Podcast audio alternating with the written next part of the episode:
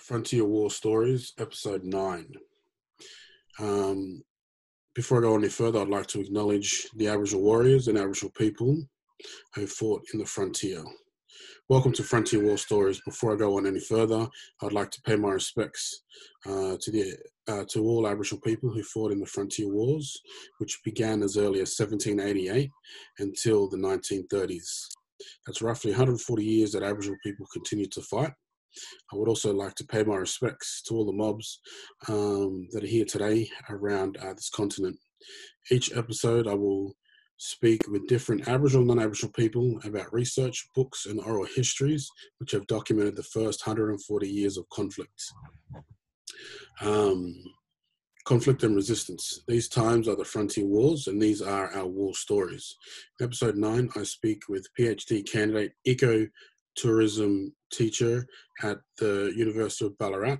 Uh, his previous publications and M A thesis uh, have centred on the history of interracial relationships between Indigenous and non-Indigenous peoples of central headlands of Victoria uh, in the colonial period. Um, thanks, Fred, for coming on and having a chat with us, um, sharing your time Uh, with us as well, and, and also giving us an insight in the sort of your field of research, I guess your expertise, I guess, um, in this area. Um, and, and, and I'm sure, you know, there's sort of many accounts throughout, you know, Victoria, like there is in different parts as well. Yours is just sort of one of many um, stories that have been told or need to be, con need to be told or, and also continued uh, to be told as well. So thank you for joining us. Uh, pleasure. Thanks for inviting us, Bo. And Uh, it's terrific to be able to add to the um, tapestry of knowledge that we're building up, you know, that uh, especially programs such as yours are building up. And uh, like, like you, uh, I'd like to acknowledge the, uh, the Wathaurong people uh, whose country I'm uh, living and working on at the moment. And mm. uh, yeah, so thanks for inviting me on. Awesome, deadly. Now, that's, uh, the pleasure is all mine. Um, and just before we go any further as well, so in this, uh, in the show, we're going to sort of be focusing on uh, the Victorian resistance uh, from around eighteen hundred to eighteen seventy.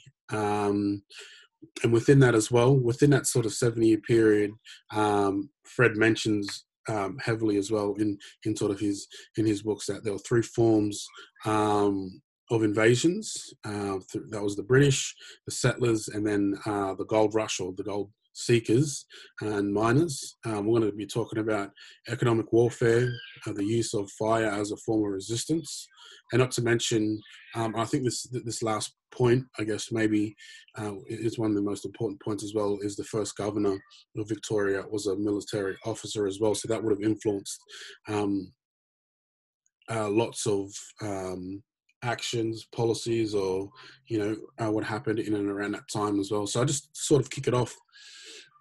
Um, that the the governor of Victoria at the time, was that around the eight, before the eighteen hundreds, or did, that, did he come after? Uh, eighteen thirties. eighteen thirties. Okay, cool. So, um, well, I guess like like we'll go back a bit further then before we get into talking about him. Uh, you, a lot of your research uh, begins around the eighteen hundreds. Could you sort of just tell us a bit about that time? Is this sort of the indication? Is this well after? Um, Uh, European settlement has already got there and have set up, or is this sort of the beginning of of everything?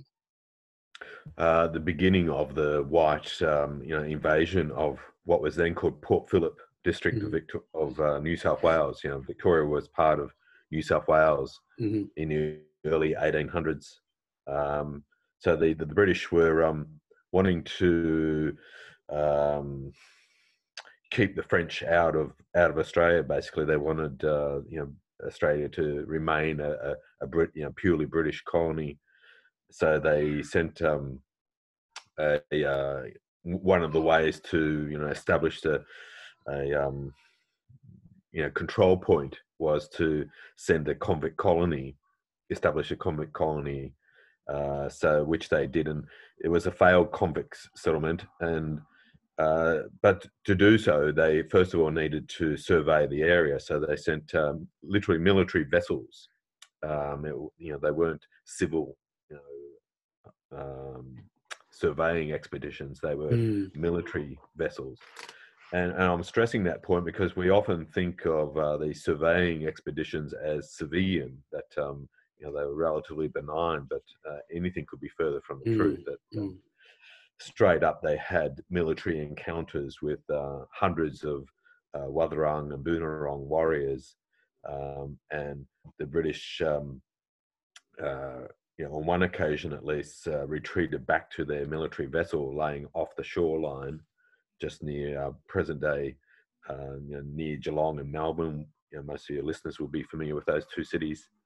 And uh, uh, the uh, military commander of that vessel wrote in his journal that um, he, he was uh, he wanted to send a clear message to the uh, Aboriginal peoples, and ordered his officers to fire their cannons, um, six twelve-pounders, um, into the Uh, very large mass of uh, Aboriginal warriors uh, lying on, you know, sort of um, standing there defending their country on the beach.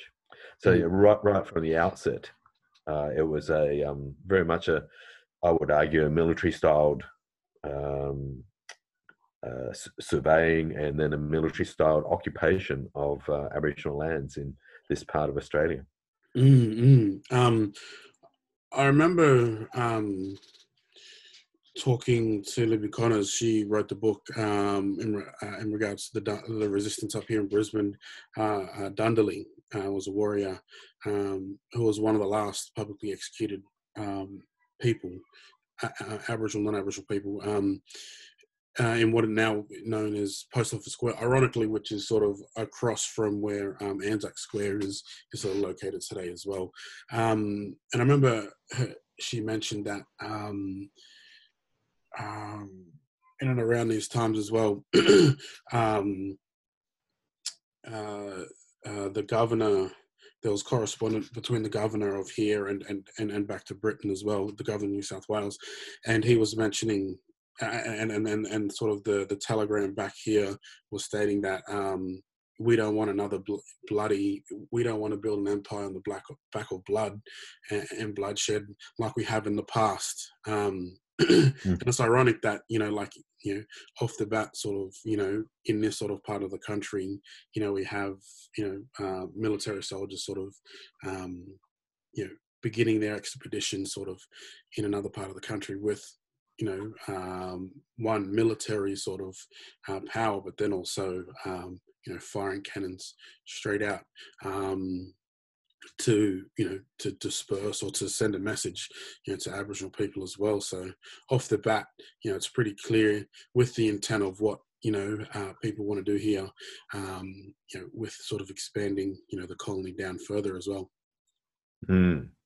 Yeah, and I, I um, deliberately uh, was mentioning that the, the British at that point in time were um, um, either at war or, um, you know, on the verge of war with France, because it uh, it influ- you know, greatly influenced, as you could probably imagine, their um, what vessels they sent to colonise Aboriginal Australia, um, uh, because you know they it was literally uh, fortifications were being built, mm. military fortifications to um, in in the first instance to send a clear message to the French that you know that, that they were claiming Aboriginal Australia, uh, but it also um, yeah, the military officers, by way of example, who mm. commanded the convict settlement uh, down here in um, what was then called, what we now call Sorrento, which is just mm. southeast of Melbourne.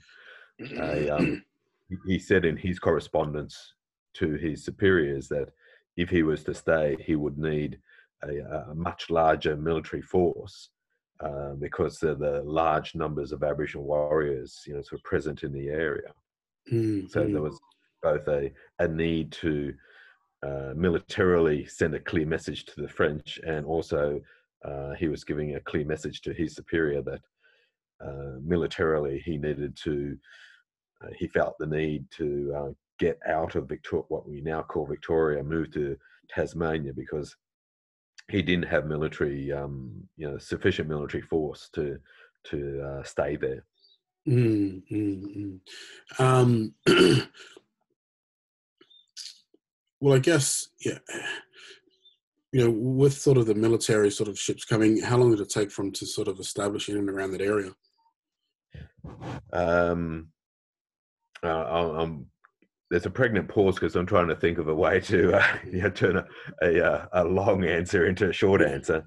Um, no, that's all good. For, for, for a period of um, three decades, essentially, from eighteen hundred to eighteen thirties, you know, mid eighteen thirties, uh, the the British really did not want uh, um, the uh, another colony, basically, uh, which we now call Victoria.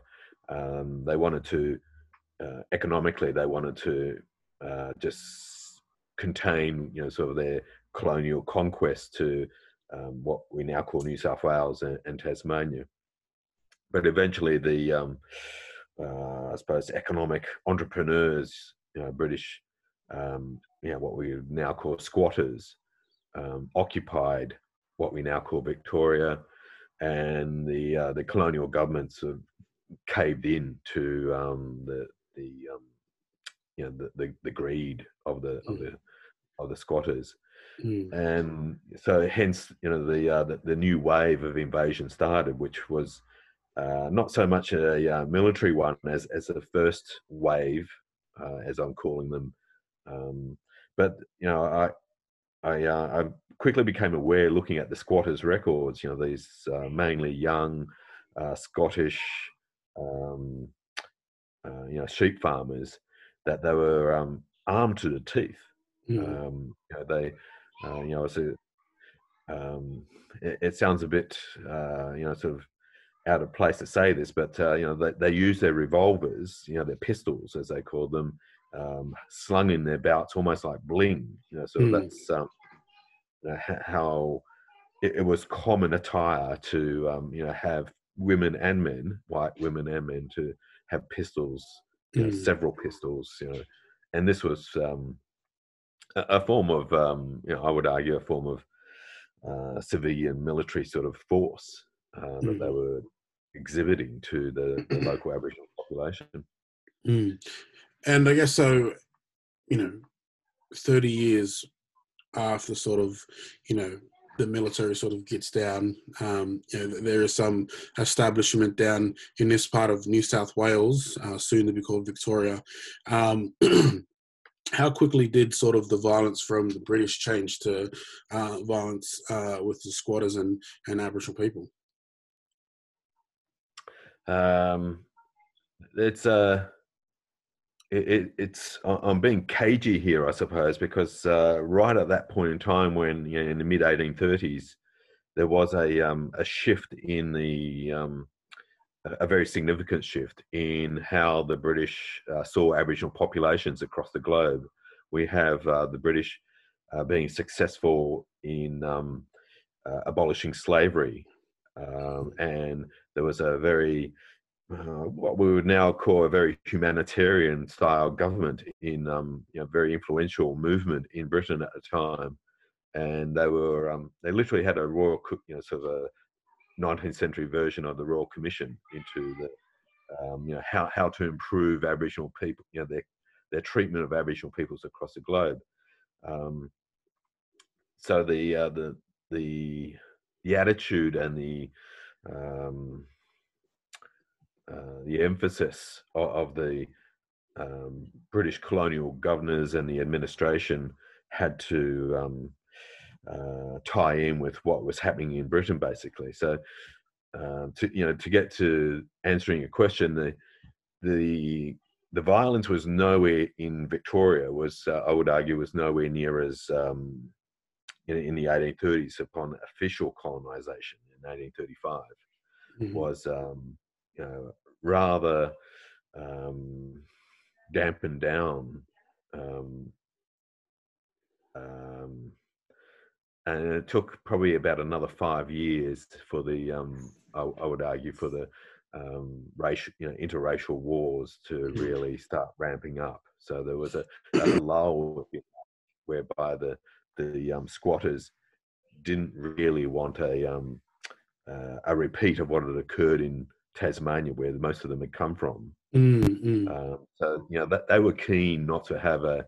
They had an economic uh, reason not to engage in war with the Aboriginal peoples, and we're trying to um, you know, re reach some kind of a um, a point where, you know, they could co cohabit with one another. Uh, and this is just my, you know, as a historian's opinion, you know, so I've asked ten historians, you'll get eleven different opinions. Mm-hmm. um, well, well, I guess just on that as well, like that's sort of what, you know, um, you know, I, I guess in and around these times, they, there was the, the War of Independence, I guess, and what would now be the United States. Correct me if I'm wrong, um, you know, Britain sort of losing territory, I think, in the United States, and, and you know, uh, and that's sort of using...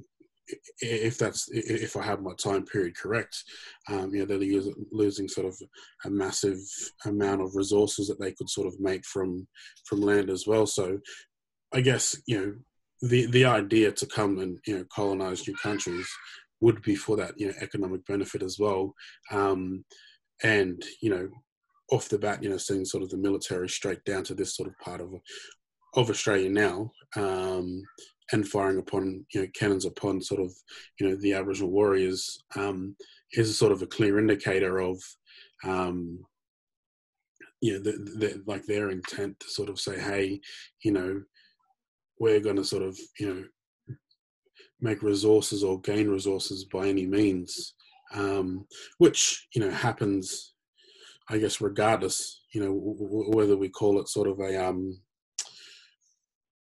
Co coexisting sort of between the two as well, um, but yeah, I, I just thought that that was interesting because, um, you know, like countries are sort of built off the back of of of resources, and also, you know, um, well, you know, you just mentioned slavery being abolished by that time. Um, you know, there, there needs to be sort of another form of sort of making resources at a cheap rate, but then also at a high rate as well. So we see, you know, you know, um, more colonies, more ways to sort of make resources. And, and I guess this is sort of, is, is it's coming up to now sort of that third form or sort of invasion of this part of the country with the gold miners? Um, well, the, the, the second wave, the, second uh, the wave squatters, squatters yeah. like, um, that lasted for, um, you know, Uh, a bit over a decade here in Victoria, uh, between eighteen thirty-five and uh, the start of the gold rushes in the uh, eighteen fifty-one. So you had this fifteen-year period where the uh, the squatters were um, uh, numerically outnumbered by the Aboriginal population, in, you know, in a very um, you know, significant way, and this, the squatters were well and truly aware of this. Mm. Um, and at that point in time, too, the military. Um, Well, not so much the military technology, the um, um, because it, it wasn't a, a military colony like New South Wales was so much. It mm. was very much a, a colony that was um, uh, controlled and um, uh, occupied by, by squatters rather mm. than a, a military administration per se. Mm, mm, mm. Uh, so the, the squatters were, like I was saying, were were initially were trying uh, their hardest from a from an economic point of view to to not wage warfare, and mm. we can see some evidence that Aboriginal people likewise were um, uh, adapting their um, their ways of welcoming, you know, people onto country, mm. uh, and trying to get the the, the most, you know, um, out out of these white invaders. Um, that they were quite. Um, There's a lot of evidence to suggest, you know, that they were keen to uh, get what resources they could from these people who were occupying their country mm. and coexist. Mm. Um, that they had to both, you know, fight a, a um, like in any guerrilla warfare, you have to live with the enemy literally, and and try to uh, survive and thrive uh, whilst fighting a war. And um, you know, it, it's a tricky business. Um, mm. um, no, it, it would be, it would be, um, yeah, you know, because I remember um, in previous sort of uh, episodes chatting with, you know, uh, different people, uh, historians as well, and mentioning that, you know, um, around certain times when, you know, the, the colony is more prevalent to sort of, you know, Aboriginal people working within the colony as well. Um, even even um, in some in some instances, uh, these warriors sort of, um, you know, working with um, different sort of industries to make to make money or to barter and trade, um, you know, different things, you know, o over a period of time, and then going back to sort of living and raiding uh, different parts of the country as well. We see, you know, like like like what you're mentioning. Um, I guess one aspect, surviving sort of, um, you know, partaking in the guerrilla warfare, but then also surviving it as well, which I saw you mention in, uh, in, a, in a previous article as well. Um, and, and one story that, you know, pops to mind, a few actually, is, um, you know, these warriors, you know, and I guess at this time there were no sort of photo, you know, evidence or, or, or sketches at the time to say, hey, this is what this person looks like. Um, you know, so be on the lookout for this person, you know, so that, that sort of added to the element of, you know, I guess surprise, um, guerrilla warfare tactics as well that, you know, Aboriginal people used as well, um, in those times to sort of, um, keep them spooked, but then also, you know, know what's sort of happening in and around these different colonies.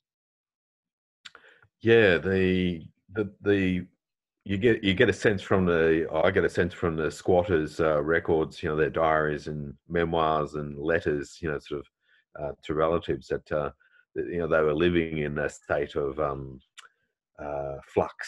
You know that they were um, you know that they were they were scared for um, you know for the, for their livelihoods, and uh, so they sought ways to um, conciliate uh, with mm. key Aboriginal in, individuals as a way as a means of um, Uh, not not trying not to engage with the Aboriginal people in a frontal warfare um, mm.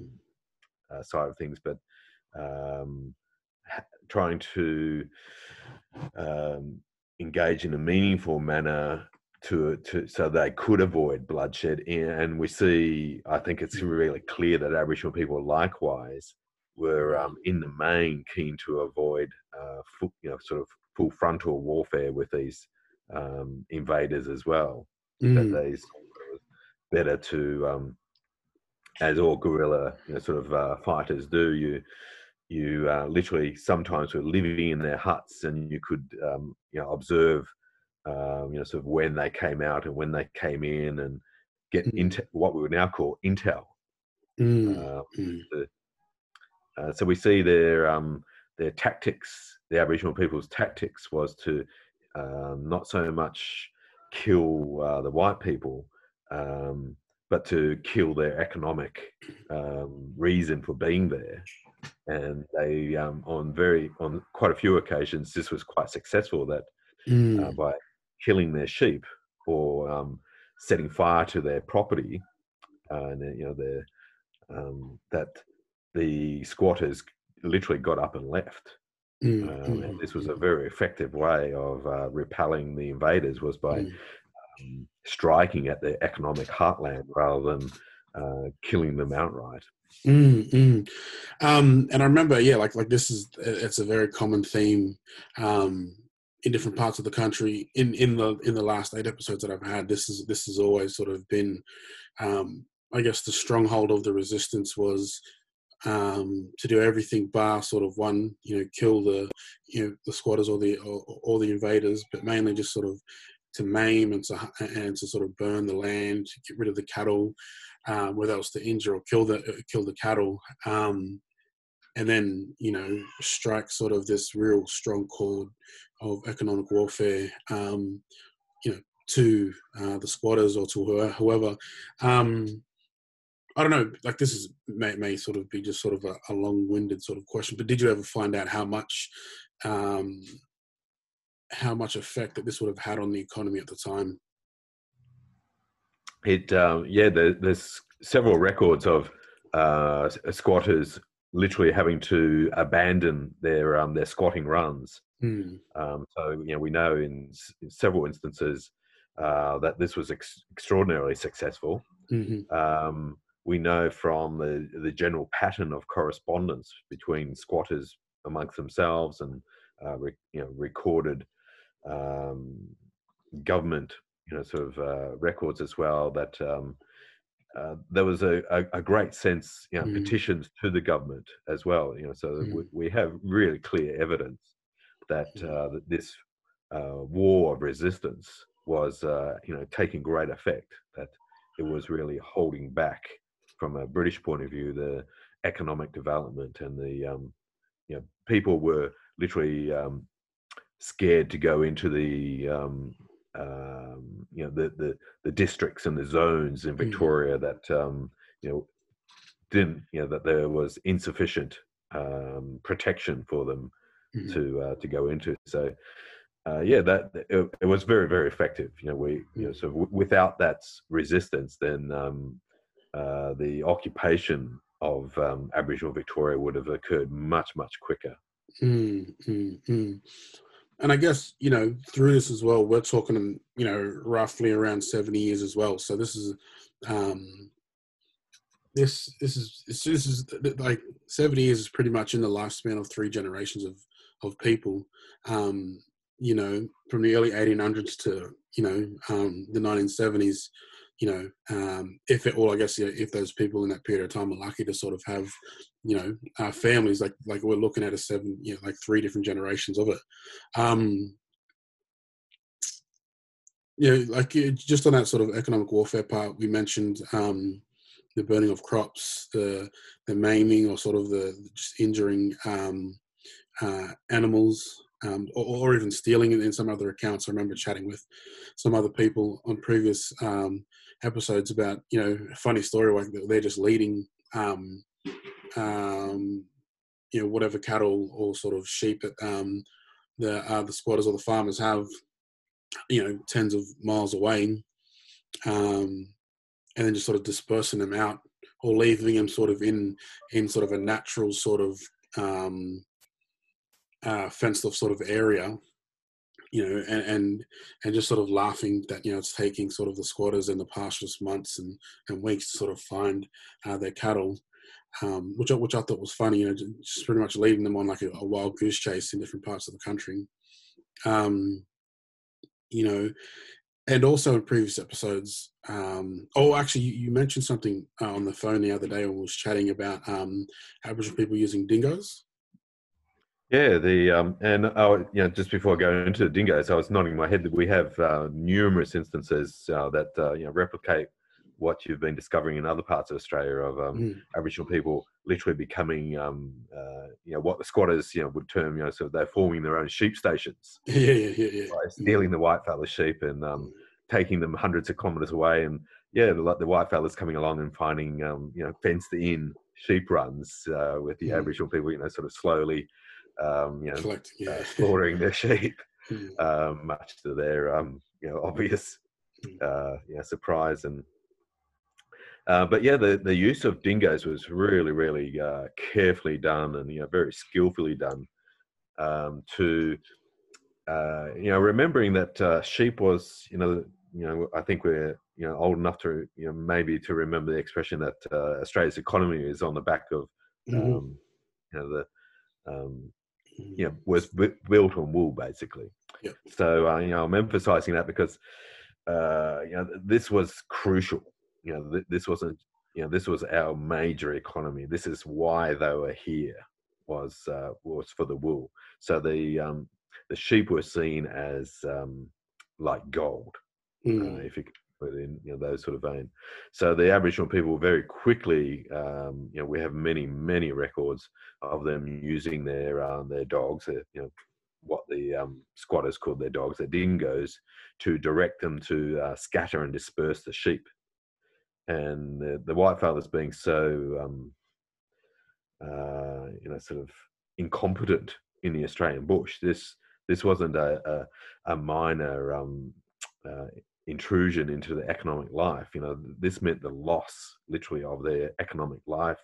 Mm. Um, by having their sheep dispersed across the bush, because at that point in time there were tens of thousands of wild dingoes in the bush, tens of thousands. Mm. And so they knew that uh, if the sheep were scattered in the bush, they were dead.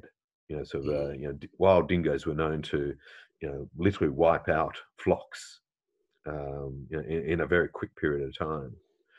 So this was an extraordinary, um, effective way of um, um, disenchanting and um, you know, sort of um, you know, creating a sense of uh, misery for for the colonists. Was a very effective way to uh, oust them from Aboriginal country by mm, using mm. ingos deliberately to uh, disperse the uh, the sheep. It, it it doesn't sound like much, but it actually, we know from the records that uh, it was a very effective tool.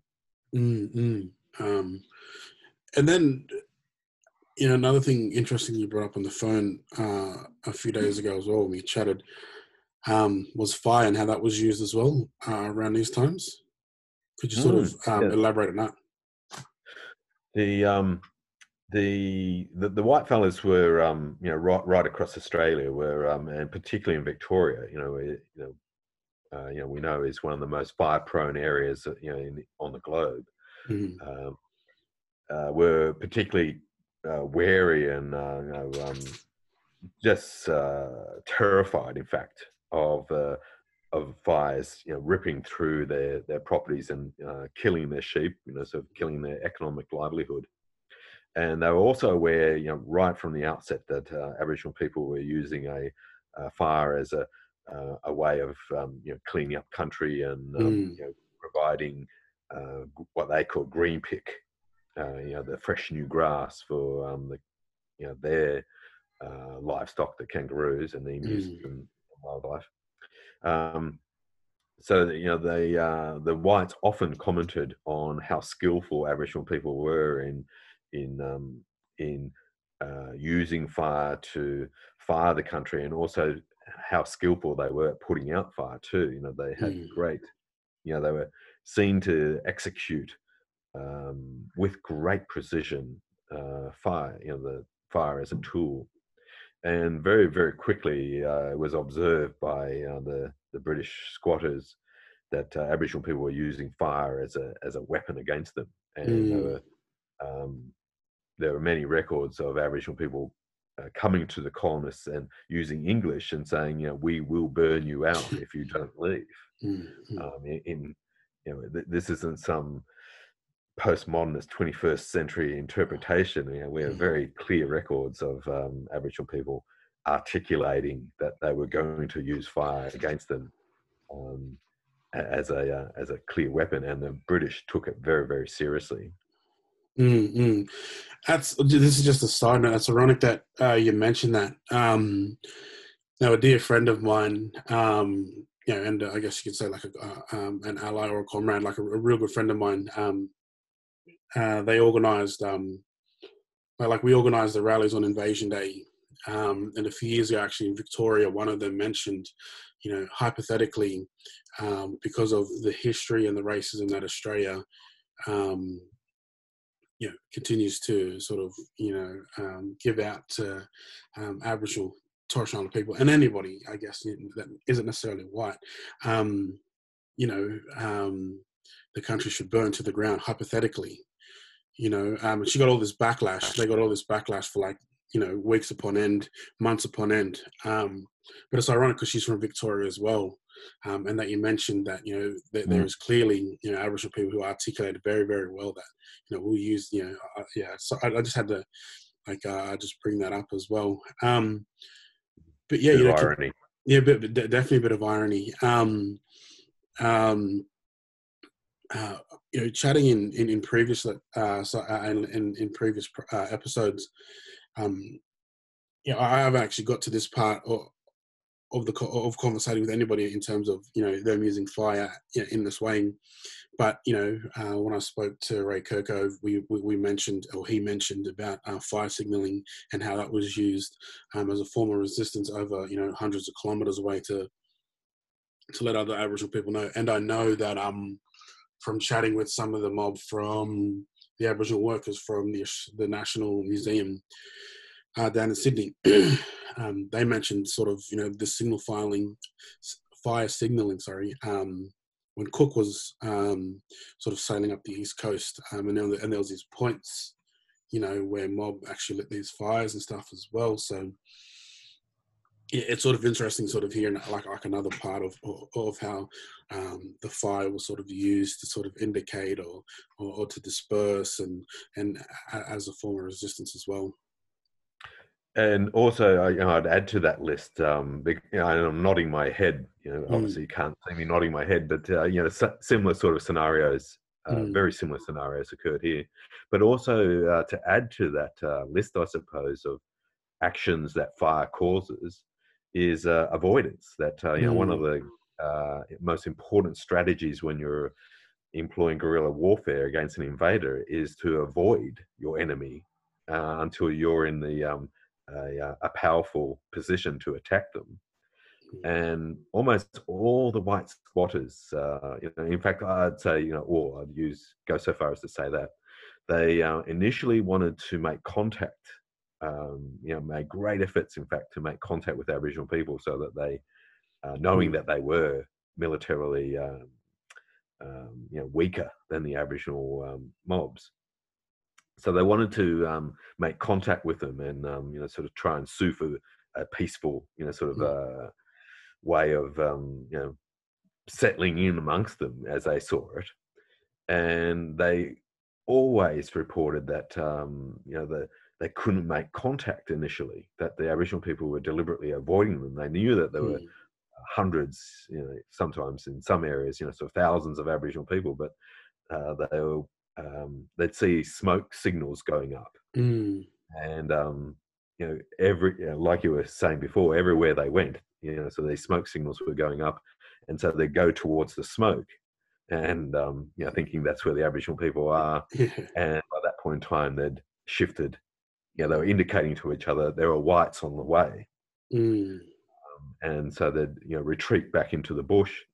Wait until, you know, so the whites were in a position where, you know, they could be attacked safely and then attack them.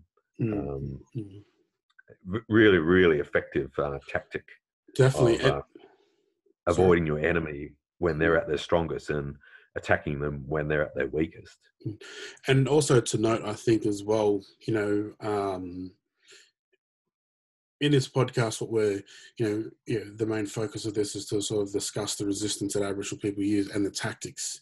And not to mention that, um, you know, before before any interaction that any any mob had in a form of resistance to, to, to the British, um, you know, that type of warfare that they were going to experience was alien, you know, one to...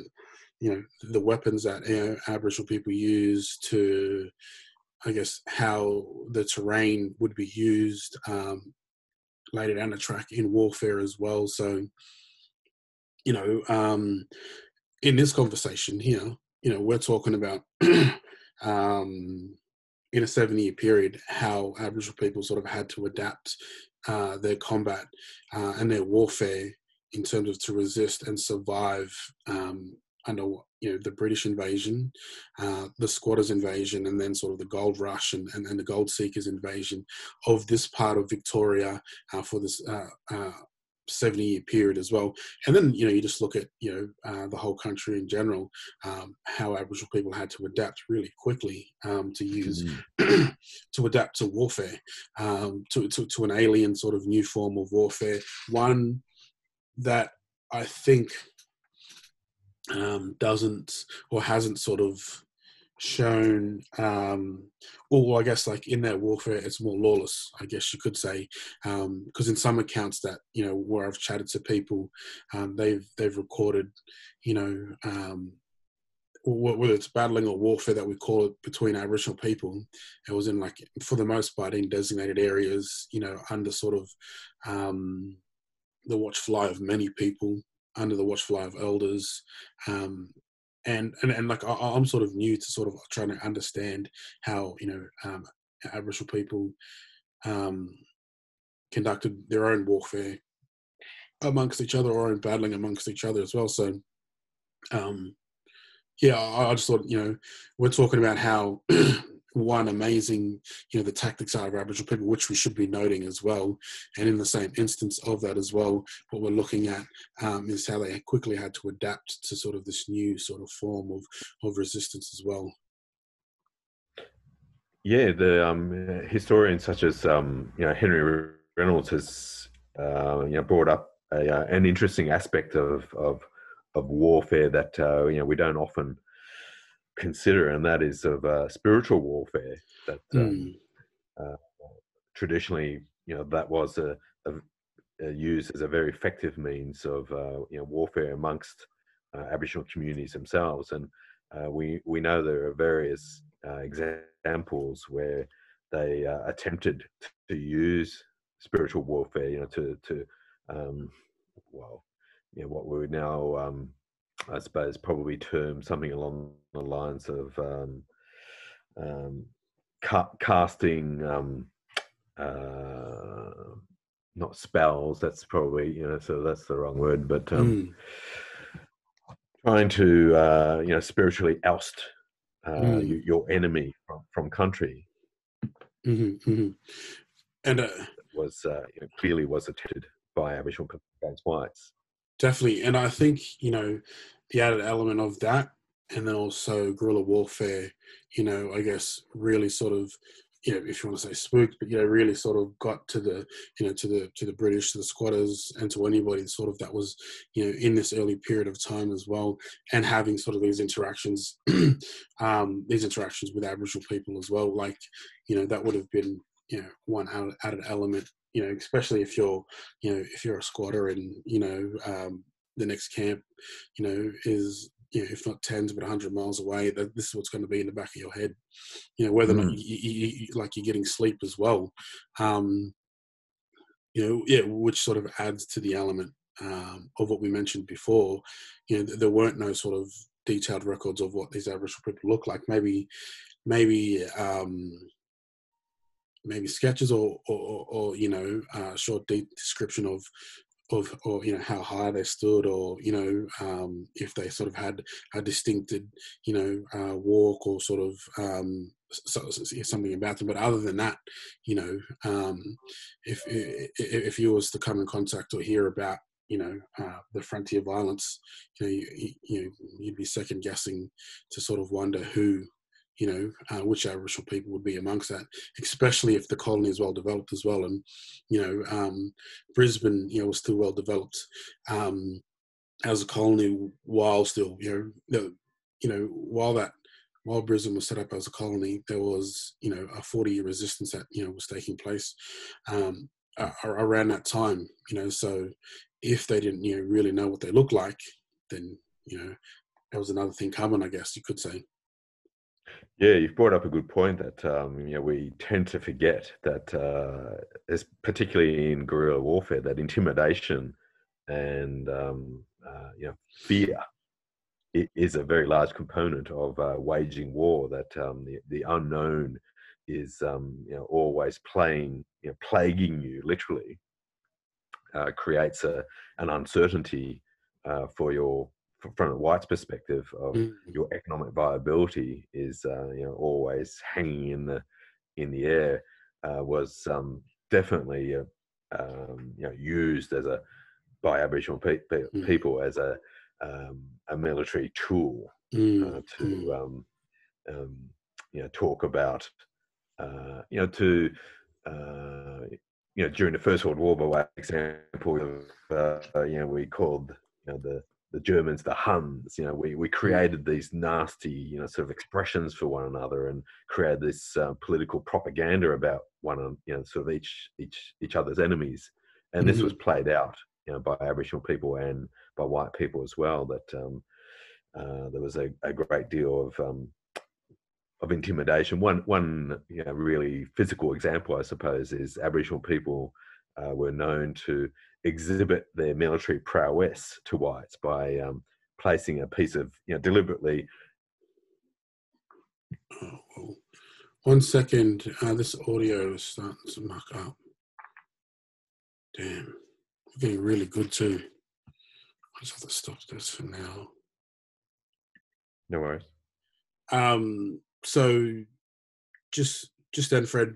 Uh, there was a bit, we, we had a bit of technical difficulty, but you were mentioning sort of the mental warfare uh, that Aboriginal people uh, used um, uh, uh, you know, in the frontier wars, I guess, not just in Victoria, but many parts of Australia. Mm. Yeah, we have um, many instances of Aboriginal people uh, deliberately intimidating uh, white people as a means of warfare by showing them their um, uh, the white people their military uh, superiority with uh, you know their weapons. And uh, one, um, I suppose, you know, amusing from a um, you know retrospective point of view is Aboriginal people uh, deliberately uh, inviting whites to uh, see their military prowess and mm. uh, placing a piece of bark up in a tree and then spearing it from a long distance away and mm-hmm. uh, demonstrating uh, we can harm you, we can harm you at any time, we can strike, and mm. we are accurate and we are dangerous. Mm, mm. We know whites did exactly the same mm. back to the Aboriginal people. Definitely, definitely, of course, you know, um, and that's, I guess that sort of goes into sort of those, uh, are those military tactics of, of intimidation as well. I remember actually speaking to a, a few different people, um, and, and they mentioned how, you know, uh, white people in, those, in these times love to sort of witness, you know, sort of this, um, the inter sort of battles between different uh, nations, you know, uh, they loved it, you know, they loved it for, you know, for the theatre side of it. They, you know, uh, lots of people saying, um, you know, the ferociousness that, you know, the Aboriginal people were fighting, but then also how it was, um, how it was set up, you know, uh, in some cases, you know, uh, they'd wait till nightfall and, you know, uh, really set the scene um, in a circle with, uh, Uh, pitch uh, uh, fire fire stick sort of, you know, making uh, around, you know, sort of the the the, uh, the battlegrounds, um, but then, you know, the, the amount of people that would be attending these sort of um, interactions as well, you know, hundreds of people um, would sort of gather uh, to take turns and sort of battling it out, um, you know, peacefully battling it out in, in sort of these um, um, in these instances, you know. um, I remember, you know, Callum actually, who's on the first episode, he mentioned when he was looking through some records for his book, um, he mentioned how one of the neighbouring tribes, I believe was Dungaria, I think, or, or another tribe, um, where they had the, the gathering of different tribes around, and they had about, you know, seven to, you know, eight hundred people, you know, from different nations sort of gather and, and participate in, in the ceremony and in sort of this, um, uh, and, and these battles as well, you know, like take turns and, and whatnot as well. So, uh, and then, mm. you know, it, you know, white folks love to record them, love to sketch them. You know, in Libby Connors' book, she um, talks about, um, there's a sketch in the book actually of one of the main streets um, in Brisbane near uh, the P A hospital, where somewhere um, off that and another street, um, you know, it was used as a battleground as well. Mm. Yeah, it's a very similar situation. I'm nodding my head effusively uh, here in Victoria that, Um, you know, ironically, in the suburb of uh, what we now call Fitzroy, which is a, mm-hmm. um, you know, Victoria's version of Redfern, if you like. Mm-hmm. Um, uh, we, yeah, whites were often literally invited, or invited themselves, one of the two, to these um, what I would call, um, seemingly from a white historian's point of view, uh, judicial proceedings is what I'd call them, mm-hmm. uh, where. Um, Uh, you know, like you were describing, uh, there there was a, a very ritualized and formalized um, form of um, of battle, which the uh, yeah the squatters really um, kind of appreciated, like you said, in a theatrical sort of way. And they also, you know, I'd like to add to what you were saying in that um, uh, most of the records that I read, you know, they were extraordinarily impressed by the um, uh, bravery, I suppose, of, of the warriors, both men and women. You know, so mm. they often would, you know, really highlight the, um, you know, people getting, uh, you know, a, a spear in a leg, uh, you know, men and women, mm. and literally just sort of, you know, oh, you know, that was that was a, um, you know, that was a scratch wound, and, you know, pulling a, wo- a spear out of the leg and continuing battle. You know, the mm. the British squatters, you know, really took note of the um the valour of uh, mm. you know, sort of the battle, you know, that they were uh, extraordinarily um, uh, you know, hardened warriors, and also uh, commented on, um, you know, funny from a twenty-first century point of view of um, mm. you know, how tough the women were, the Aboriginal women, you know, mm. that they um, uh, you know, were, were not um, you know, scaredy cats in terms of um, mm. joining, you know, sort of joining in mm. the uh, the battle at, at appropriate moments. And again, mm. it was very uh, formalized and ritualized. Uh, you know, things had to be done in a particular sort of manner. Um, mm, it wasn't mm. a, an all-out battle between the two. It was mm. uh, done in a very, um, you know, very, very formal, you know, sort of almost, you know, with the master of ceremonies, you know, sort of controlling mm. how, how much blood was spilt and when it was time mm. to um, to pull back and, um, you know, sort of uh, make friends again. Mm, mm. It's... Um...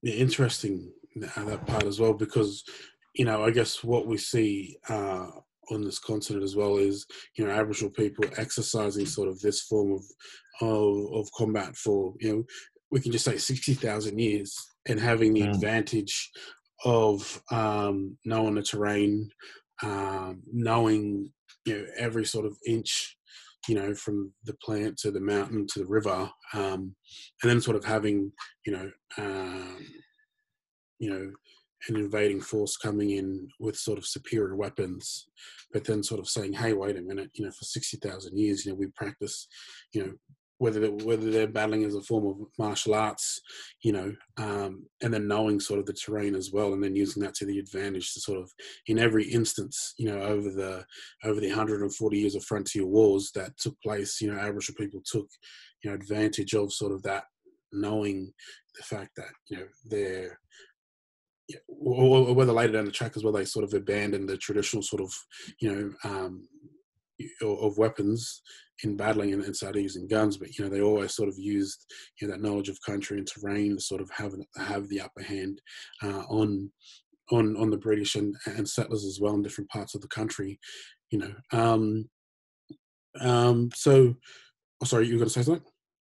Oh, I was going to say, you know, there, uh, there was this funny um, sort of incident, I suppose, so, you know, sort of highlighting what you were just saying of some uh, Jarjarung people, which is the people near um, what we you know, now call Bendigo uh, in central Victoria, of um, uh, um, literally building a, a stockade of uh, you know of uh, you know large logs and, and uh, bark and timber, and um, uh, sort of intimidating the, the the whites who are you know trying to um, oust them from their country. Mm. And there's a record of them. Uh, you know, sort of, uh, you know, um, showing their bums, yeah. you know, sort of uh, in a line, and, and mm. calling out to the white fellas, "Come on, you white buggers, come and get it." Mm. Um, you know, that, that was uh, again, you know, sort of um, reverting back to that uh, that um, mental warfare. Mm. You know, that they really were. You know, that there was a lot of it occurring of. Um, Uh, you know, a clear intimidation of mm. uh, you know trying to oust the whites by uh, mentally spooking them out mm. uh, on many many occasions, and you know there's a you know sort of yet another example of that sort of um, uh, you know we're not scared of you, and mm. we have the means and ways mm. of uh, you know of um, yeah ousting you. Mm. Well, like that's one of the reasons why I wanted to sort of. You know, focus on a podcast and recording these histories. Um, coming into sort of, you know, knowing, you know, the history of the frontier wars, you know, my, my knowledge was so little compared to everything that I'm learning, you know, in this episode and, and in the other episodes that I've done, previous episodes that I know the future episodes that I will be doing as well. Um, that's one of the reasons why, you know, I was so drawn to wanting to do this. One, because I wanted to record the history of my people um, and actually know what they did, but then also, you know, my mind got, you know, it always continues to expand in knowing that, you know, there are there are many lesser known Aboriginal warriors or figures who who have participated and carried out sort of this uh, this resistance and warfare uh, across this country. Um, you know, because we look at sort of, you know, Pamuay and Dundalee, um, and I'll just sort of stick to them, you know, for, for the for this part of the conversation, who had what you just said, you know, this sort of uh, valor, but then also, um, you know, they had this sort of this figure, this the, the, you know, that, that people feared them because of the reputation, but yet didn't know who they were, but you know, didn't know who they were physically, but knew who they were through sort of this um, spiritual warfare or through this sort of um, um, uh, uh, guerrilla warfare tactic of, of knowing more about somewhere than seen. And, you know, that, that's why I wanted to. But then, you know, over the last couple of weeks, knowing that um, there are many great people who sacrificed uh, their lives as well, has really pushed me to sort of, you know, go even further and sort of focus on the lesser known sort of battlefronts and, and, and resistance sort of leaders as well. Um, or mm. like the last episode, you know, with Pat, with Paddy Gibson, that's what we literally focused on, was, you know, a young elder who um, held a resistance and, you know, uh, was sadly killed uh, uh, later after um, as a result of, of his actions, but, you know, is a sort of lesser known person. But the ironic thing about it was, it was, it, it was carried out in nineteen thirty-three. Um, you know, it was, uh, you know, Australia is well established. You know, it's, it's thirty-two years after, you know, the federation of this country. You know, not to say that, you know, um, the policies and the laws that they use on Aboriginal people was as barbaric or or sort of um, bad as what, you know, they used for the previous, you know, one hundred forty years before that as well. Um, but yeah, you'd like just to sort of know that, and, and focusing on how well and how rich, you know, the history is, and how unrecorded, I guess, um, or unknown it is, because I guess it, it is recorded, but we just know less about sort of these individuals and these sort of battlefronts as well. Yeah, the um, it.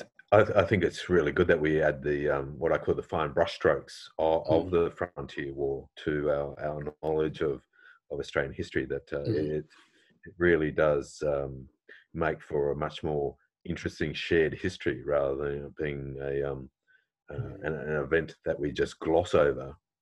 Mm, there mm, are, you know, so many instances of, uh, you know, Aboriginal people um, uh, using whatever means was at their, uh, you know, was available to uh, resist the the invaders, and, you know, mm. and, you know, sometimes that took, you know, all sorts of uh, innovative and, um, uh, you know, re- really clever ways of um, you know, resisting the invaders from occupying your country.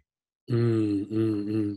Um, well, I guess we'll, we'll sort of get back into um, the, you know, the, the the notes that I wrote as well, because um, we'll sort of get into the back end of the yarn. Like, we can yarn about sort of these, uh, uh, you know, um, you can yarn about this topic all day. I could, um, you know, so we. The the sort of last note I, I, I wrote down um, at the beginning of the program when we was chatting was uh, the first governor of Victoria was a military officer as well. So this, you mentioned around the nineteen thirties, uh, sorry, the eighteen thirties, how much that sort of influence, um, you know, uh, whether it was the war, the continuing war against Aboriginal people in that area? Uh, I think it, um, you know, there's clear evidence that he uh, was under pressure by the um, imperial government in, in London, you know, as we were discussing mm. before, to try and conciliate with Aboriginal mm. people rather than wage a war, mm. you know, sort of a conventional warfare. You know, he he literally, you know, wasn't allowed, you know, sort of legally to, you know, perhaps do what he um, uh, may have wanted to. Um, but he, he certainly did use, uh, you know, sort of the, the military um, power that was at his disposal. You know, on, on uh, discrete occasion, there was a um, a raid called C- Captain Letson's Raid, whereby um, uh, a military officer with soldiers, you know, so I'm emphasising uh, this was not a, a police action, this was a military action um, mm. by the governor of Victoria. He instructed them to um, go and capture um, a very large group of um, Aboriginal warriors, uh, which they did. They, um, you know, on um, military uh, personnel were sent out by the governor of Victoria, mm. and they were um, rounded up, you know, literally chained to one another, um, mm. and brought into Melbourne and put into the, the stockade.